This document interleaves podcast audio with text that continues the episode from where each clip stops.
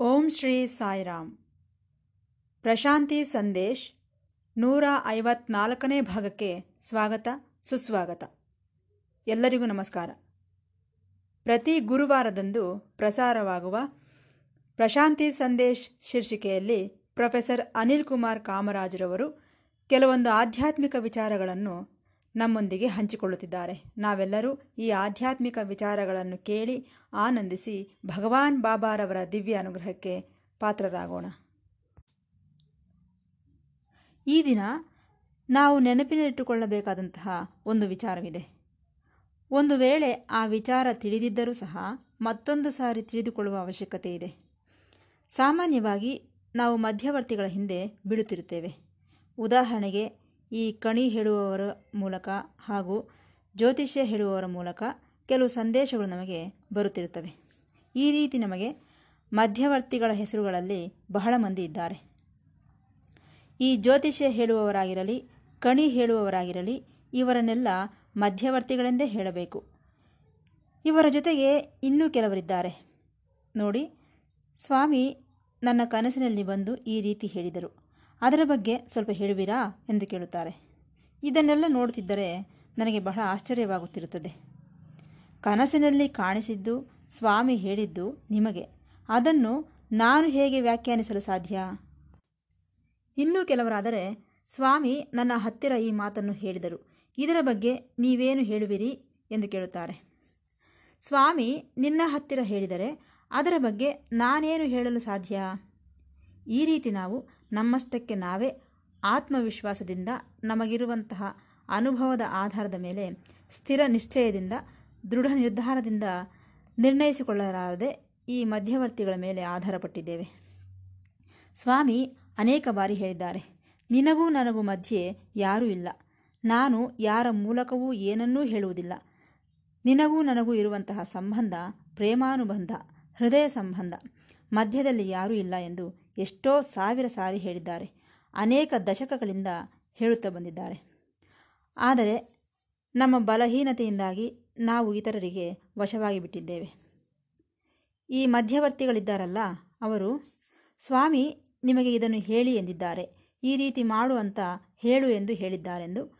ಇನ್ನು ಕೆಲವರಾದರೆ, ನಿಮ್ಮ ಕಾರನ್ನು ನನಗೆ ಕೊಡಬೇಕೆಂದು ಸ್ವಾಮಿ ನನಗೆ ಹೇಳಿದ್ದಾರೆ ಎಂದು ಸಹ ಹೇಳುವವರಿದ್ದಾರೆ. ಈ ರೀತಿ ಯಾರಾದರೆ ಸ್ವಾಮಿ ಈ ರೀತಿ ಹೇಳು ಎಂದಿದ್ದಾರೆ, ಈ ರೀತಿ ಮಾಡು ಎಂದು ಹೇಳು ಎಂದಿದ್ದಾರೆಂದು ಯಾರು ಮಧ್ಯವರ್ತಿಗಳೆಂದೆ ಮಧ್ಯವರ್ತಿಗಳಂತೆ ಪ್ರವರ್ತಿಸುತ್ತಾರೋ ಅವರನ್ನು ನಂಬಬಾರದು ನಾವು. ಅವರು ಹೇಳುವುದೆಲ್ಲ ವಕ್ರ ಭಾಷೆಯೇ ಸತ್ಯ ಭಾಷೆಯಲ್ಲ ನಿಜ ಹೇಳಬೇಕೆಂದರೆ ಆಸ್ತಿಕ್ಯದಲ್ಲಿ ಮಧ್ಯವರ್ತಿಗಳು ಇರುವುದಿಲ್ಲ. ಸೃಷ್ಟಿ ಹಾಗೂ ನಿನ್ನ ಮಧ್ಯದಲ್ಲಿ ಏನೂ ಇರುವುದಿಲ್ಲ. ನೀನು ನೇರವಾಗಿ ಸೃಷ್ಟಿಯನ್ನು ಅನುಭವಿಸುತ್ತೀಯ? ತಂಪಾದ ಗಾಳಿಯನ್ನು ನೇರವಾಗಿ ಅನುಭವಿಸುತ್ತೀಯ? ಬಿಸಿ, ನೇರವಾಗಿ ಅನುಭವಿಸುತ್ತೀಯ. ಸೃಷ್ಟಿ ಸೌಂದರ್ಯವನ್ನು ನೇರವಾಗಿ ಅನುಭವಿಸುತ್ತೀಯ. ಸೃಷ್ಟಿಗೂ ನಿನಗೂ ಮಧ್ಯೆ ಮಧ್ಯವರ್ತಿಗಳಿಲ್ಲ. ಇದನ್ನು ನಾವು ಗಮನಿಸಬೇಕು. ಹಾಗಾದರೆ ಇದಕ್ಕೆ ಮಾರ್ಗವೇನು ಎನ್ನುತ್ತೀರೇನು? ಈ ಸೃಷ್ಟಿಯ ಭಾಷೆಯನ್ನು ನಾವು ಅರ್ಥ ಮಾಡಿಕೊಳ್ಳಬೇಕು ಯಾವುದು ಆ ಭಾಷೆ?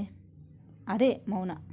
ಮೌನದ ಮೂಲಕ ನಾವು ಎಷ್ಟೋ ವಿಚಾರಗಳನ್ನು ತಿಳಿದುಕೊಳ್ಳಬಹುದು. ಆದ್ದರಿಂದಲೇ ನಿಶ್ಶಬ್ದತೆಯಲ್ಲೇ ಶಬ್ದಬ್ರಹ್ಮ ಎಂದಿದ್ದಾರೆ. ಆ ನಿಶ್ಶಬ್ದತೆಯಲ್ಲೇ ನಾವು ಭಗವಂತನ ವಾಕ್ಯಗಳನ್ನು ಕೇಳಿಸಿಕೊಳ್ಳಲ್ಪಡುತ್ತೀರಿ ಎನ್ನುತ್ತಾರೆ. ಈ ನಿಶ್ಶಬ್ದತೆಯಲ್ಲೇ ಸತ್ಯವನ್ನು ಗ್ರಹಿಸಲ್ಪಡುತ್ತೀಯ. ಜೀವನದ ಅರ್ಥವನ್ನು ತಿಳಿದುಕೊಳ್ಳಲ್ಪಡುತ್ತೀಯ. ಸೃಷ್ಟಿಯಲ್ಲಿರುವಂತಹ ಪ್ರತಿಯೊಂದರ ಮಹತ್ತರ ಉದ್ದೇಶವನ್ನು ಗ್ರಹಿಸಲ್ಪಡುತ್ತೀಯ. ಯಾರೂ ಸಹ ನಿನಗೆ ಹೇಳಬೇಕಾದ ಅವಶ್ಯಕತೆ ಇಲ್ಲ. ಯಾರೂ ಸಹ ವ್ಯಾಖ್ಯಾನಿಸುವ ಅವಶ್ಯಕತೆ ಇಲ್ಲ. ಅದೊಂದು ದೊಡ್ಡ ಅಡಚಣೆಯಾಗಿ ಪರಿಣಮಿಸುತ್ತದೆ. ದಯವಿಟ್ಟು ಗಮನಿಸಿ. ಯಾರೂ ಸಹ ಇದು ಒಳ್ಳೆಯದು, ಇದು ಕೆಟ್ಟದು ಎಂದು ಹೇಳುವ ಅವಶ್ಯಕತೆ ಇಲ್ಲ. ಯಾರೂ ಸಹ ಈ ಮಾರ್ಗದಲ್ಲಿ ನೀನು ಹೋಗು ಎಂದು ಹೇಳುವ ಅವಶ್ಯಕತೆ ಇಲ್ಲ. ಏಕೆ? ಈ ಸೃಷ್ಟಿ ಸ್ಪಂದನೆ ನಮ್ಮ ಹೃದಯ ಸ್ಪಂದನೆ. ನಮ್ಮ ಹೃದಯ ಸ್ಪಂದನೆ ಹಾಗೂ ಈ ವಿಶ್ವ ಹೃದಯ ಸ್ಪಂದನೆ ಎರಡೂ ಒಂದೇ. ಈ ವಿಶ್ವದಲ್ಲಿ ನಾವು ಒಂದು ಭಾಗ. ಅದರಲ್ಲೂ ಬಹಳ ಮುಖ್ಯವಾದಂತಹ ಭಾಗ. ಮಾನವನೆಂದರೆ ಸುಮ್ಮನೆಯೇ? ಕಲ್ಲು, ಮರ, ಪ್ರಾಣಿ, ಪಕ್ಷಿ, ವೃಕ್ಷ ಸಂಪತ್ತು ಬೆಟ್ಟಗುಡ್ಡಗಳು ಇವುಗಳನ್ನೆಲ್ಲ ದಾಟಿ ಮಾನವನ ರೂಪದಲ್ಲಿ ಬಂದಿದ್ದಾನೆ. ಹಾಗಾಗಿ ಈ ಸೃಷ್ಟಿಯಲ್ಲಿ ಮಾನವನು ಬಹು ಪ್ರಮುಖವಾದಂತಹ ಭಾಗ. ಸಾಮಾನ್ಯನಲ್ಲ. ಇದಕ್ಕೆ ಬೇಕಾಗಿರುವುದು ಕೇವಲ ನಿಶ್ಶಬ್ದತೆ ಇಲ್ಲವೇ ಮೌನ. ಅದರೊಳಗೆ ನೀನು ಈ ವಿಶ್ವ ಸಂಗೀತವನ್ನು ಆಲಿಸಲ್ಪಡುತ್ತೀಯ. ಈ ವಿಶ್ವ ಸೌಂದರ್ಯವನ್ನು ಆನಂದಿಸಲ್ಪಡುತ್ತೀಯ. ಇಡೀ ಜೀವನವನ್ನೆಲ್ಲ ಒಂದು ರೀತಿಯ ಮಹೋತ್ಸವದಂತೆ ನೀನು ಭಾವಿಸಲ್ಪಡುತ್ತೀಯ. ಈ ಮೌನದ ಮೂಲಕ. ಆದ್ದರಿಂದಲೇ ಈ ಮಹರ್ಷಿಗಳೆಲ್ಲರೂ ಸಹ ಮೌನವನ್ನು ಪಾಲಿಸುತ್ತಾರೆ. ಈ ಮೌನ ಹೃದಯಕ್ಕೆ ಸೇರಿ ನಮ್ಮೊಳಗೆ ಪರಮಾದ್ಭುತವಾದಂತಹ ಟ್ರಾನ್ಸ್ಫಾರ್ಮೇಷನ್, ಬದಲಾವಣೆಯನ್ನು ತರುತ್ತದೆ. ಇಷ್ಟಕ್ಕೂ ಯಾರು ಆಧ್ಯಾತ್ಮಿಕ ಜೀವಿ ಎಂದರೆ ಪರಮಾನಂದ ಸ್ಥಿತಿಯಲ್ಲಿ ಇರುವವನೇ ಆಧ್ಯಾತ್ಮಿಕ ಜೀವಿ. ಆತನ ಹೃದಯವೆಲ್ಲ ಸಂಕೀರ್ತನೆಯಿಂದ ತುಂಬಿ ಹೋಗಿರುತ್ತದೆ. ಆ ಜೀವನವೆಲ್ಲ ಒಂದು ತಾಂಡವ, ನೃತ್ಯದಂತೆ ಬದಲಾಗಿ ಹೋಗಿದೆ. ಮತ್ತೆ ಕೆಲವರಿದ್ದಾರೆ. ಹಾಂ, ಈ ಜೀವನದಲ್ಲಿ ಏನಿದೆ? ಈ ಪ್ರಪಂಚದಲ್ಲಿ ಏನಿದೆ ಬಿಡಿ ಎನ್ನುತ್ತಿರುತ್ತಾರೆ. ಸರಿ, ಮತ್ತೆ ಎಲ್ಲಿದೆ ಎಂದು ಹೇಳುವಿರಿ? ಸ್ವರ್ಗಲೋಕದಲ್ಲಿದೆ, ವೈಕುಂಠದಲ್ಲಿದೆ, ಕೈಲಾಸದಲ್ಲಿದೆ ಎಂದು ನಾವು ಜೀವಿಸುತ್ತಿರುವ ಪ್ರಪಂಚದಲ್ಲದೆ ಹೋದ ಮೇಲೆ ಪ್ರವೇಶಿಸುವುದಕ್ಕೆ ಅವಕಾಶವಿದ್ದರೂ ಊಹಾಜನಿತವಾದ ಪ್ರಪಂಚದ ಬಗ್ಗೆ ಮಾತನಾಡುತ್ತಿರುತ್ತಾರೆ. ಎಂತಹ ಹುಚ್ಚುತನವೋ ನೋಡಿ. ಈ ರೀತಿ ವ್ಯಾಖ್ಯಾನಿಸುವವರನ್ನೆಲ್ಲ ನೀವು ಶತ್ರುಗಳೆಂದು ಭಾವಿಸಿ.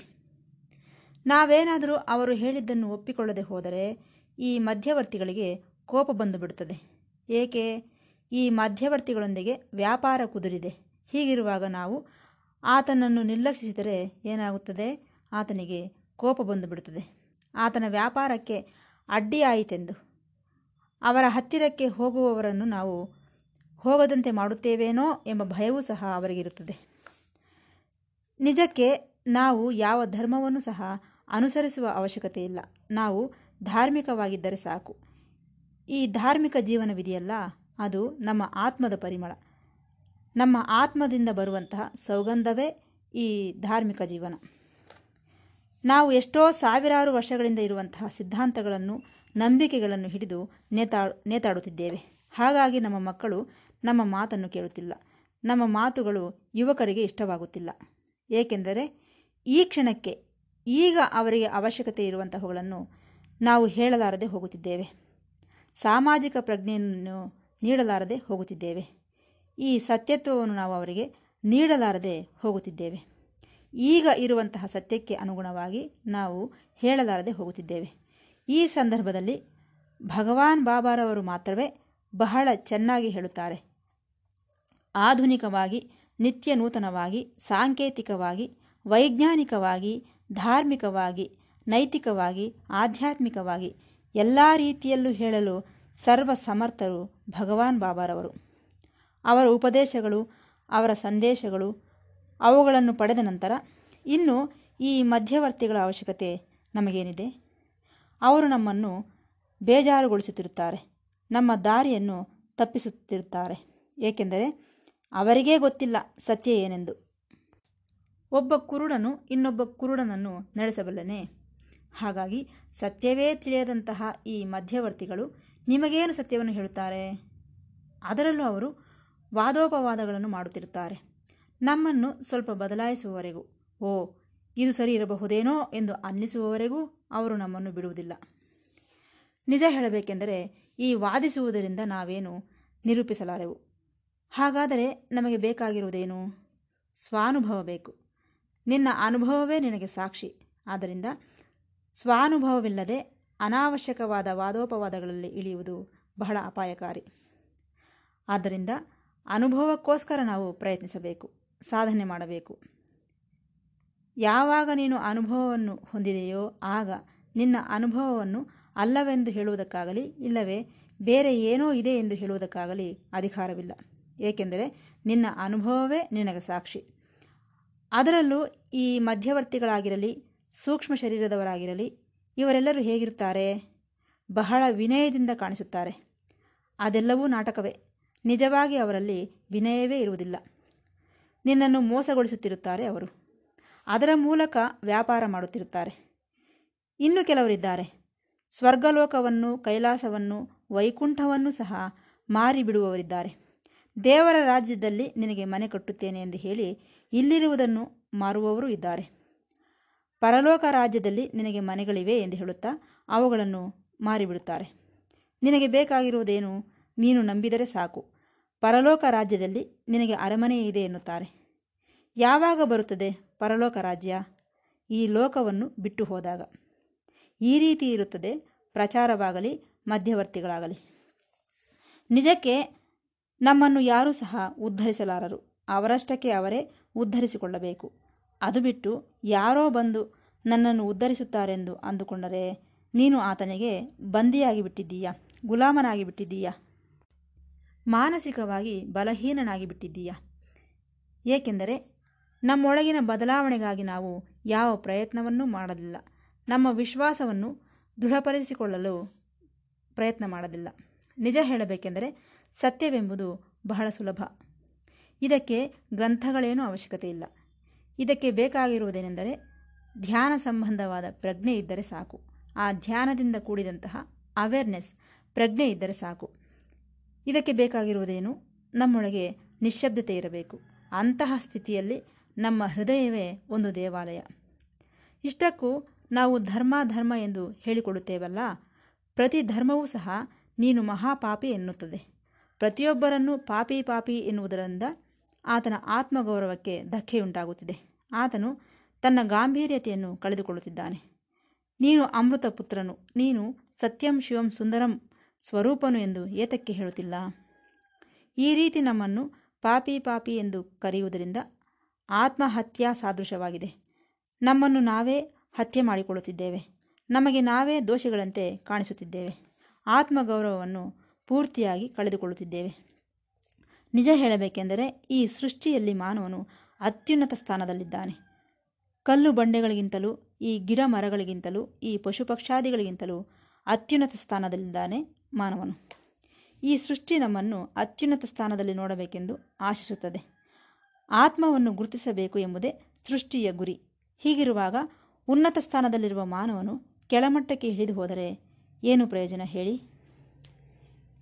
ಈ ವಿಶ್ವ ಏನನ್ನು ಕೋರಿಕೊಳ್ಳುತ್ತಿದೆ ಎಂದರೆ ನಾವು ಮಾಧವನಂತೆ ಬದಲಾಗಿ ಬಿಡಬೇಕೆಂದು ಹೇಳುತ್ತಿದೆ. ನರನು ನಾರಾಯಣನಾಗಿ ಬದಲಾಗಬೇಕೆಂದು ಕೋರಿಕೊಳ್ಳುತ್ತಿದೆ ಈ ಸಮಸ್ತ ವಿಶ್ವವೂ ಸಹ. ನಿನ್ನ ಚೈತನ್ಯ ವಿಕಾಸಗೊಳ್ಳಬೇಕೆಂದು ಕೋರಿಕೊಳ್ಳುತ್ತಿದೆ. ಎಂತಹ ಉತ್ತಮವಾದ ಭಾವನೆಗಳು ಆಲೋಚಿಸಿ. ಇಡೀ ವಿಶ್ವವೆಲ್ಲ ಒಂದು ಮಂದಿರವೇ. ಸ್ವಾಮಿ ಭಾಗವತದಲ್ಲಿ ಗೋಪಿಕೆಯರ ಬಗ್ಗೆ ಹಾಡು ಹಾಡುತ್ತಾ, ವಿಶ್ವವೆಲ್ಲ ಒಂದು ಮಂದಿರವಾದರೆ ಬೀದಿಯ ಬಾಗಿಲು ಯಾವುದು ಎಂದು ಹಾಡನ್ನು ಹಾಡುತ್ತಾರೆ ಸ್ವಾಮಿ. ಈ ಸೃಷ್ಟಿಯೆಲ್ಲವೂ ದೇವಾಲಯವೇ. ಹಾಗಾದರೆ ಬೀದಿ ಬಾಗಿಲು ಯಾವುದು? ಆಕಾಶದಲ್ಲಿ ಮಿರಮಿರ ಮಿನುಗುವ ನಕ್ಷತ್ರಗಳು, ಹಗಲು ವೇಳೆ ಸೂರ್ಯನ ಪ್ರಕಾಶ, ಪಕ್ಷಿಗಳ ಸಂಗೀತ ಧ್ವನಿ, ಅರಳುವಂತಹ ಪುಷ್ಪಗಳು, ಇವುಗಳನ್ನೆಲ್ಲ ಸೇರಿಸಿದರೆ ದೇವಾಲಯವಾಗುವುದಿಲ್ಲವೇ? ಇಲ್ಲೇ ನಮಗೆ ಸ್ವಾತಂತ್ರ್ಯವಿರುವುದು. ದಿವ್ಯತ್ವವನ್ನು ಗ್ರಹಿಸುವ ಅವಕಾಶಗಳು ಇಲ್ಲೇ ಇವೆ. ಇದನ್ನು ನಾವು ಗಮನಿಸಬೇಕು.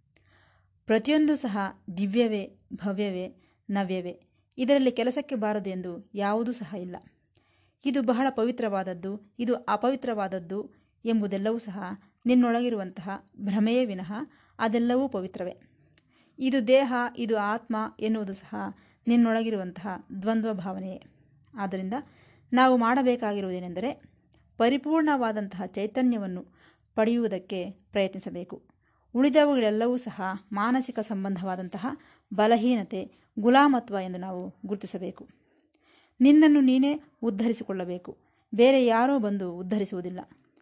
ನೀನು ಮಾಧವನು, ನೀನು ದೈವ ಎಂಬ ಗುರುತು ನಿನಗೆ ಬರಬೇಕು. ಆ ಸ್ಥಿತಿಯನ್ನು ಹೊಂದಿದಾಗ ನಮಗೆ ಮಧ್ಯವರ್ತಿಗಳ ಅವಶ್ಯಕತೆಯಾಗಲಿ, ಬೇರೆ ಯಾರೋ ಬಂದು ನಮಗೆ ಹೇಳುವ ಅವಶ್ಯಕತೆಯಾಗಲಿ, ದಾರಿ ತೋರಿಸುವ ಅವಶ್ಯಕ, ಅವಶ್ಯಕತೆಯಾಗಲಿ ಇರುವುದೇ ಇಲ್ಲ. ದಯವಿಟ್ಟು ಗಮನಿಸಿ. ಈ ಪ್ರವಚನದ ಉದ್ದೇಶವೆಲ್ಲ ಇದೆ. ಎಷ್ಟು ಬಾರಿ ಸ್ವಾಮಿ ಹೇಳಿದ್ದಾರೋ. ಎಲ್ಲಿಗೂ ಹೋಗಬೇಡಿ, ಯಾರನ್ನೂ ಆಶ್ರಯಿಸಬೇಡಿ. ನಾನು ನಿಮ್ಮೊಳಗೇ ಇದ್ದೇನೆ. ನಿಮಗೆ ಬೇಕಾಗಿರುವುದನ್ನು ನಾನು ಹೇಳುತ್ತಿರುತ್ತೇನೆ. ನಿನಗೂ ನನಗೂ ಮಧ್ಯೆ ಯಾರೂ ಇಲ್ಲ.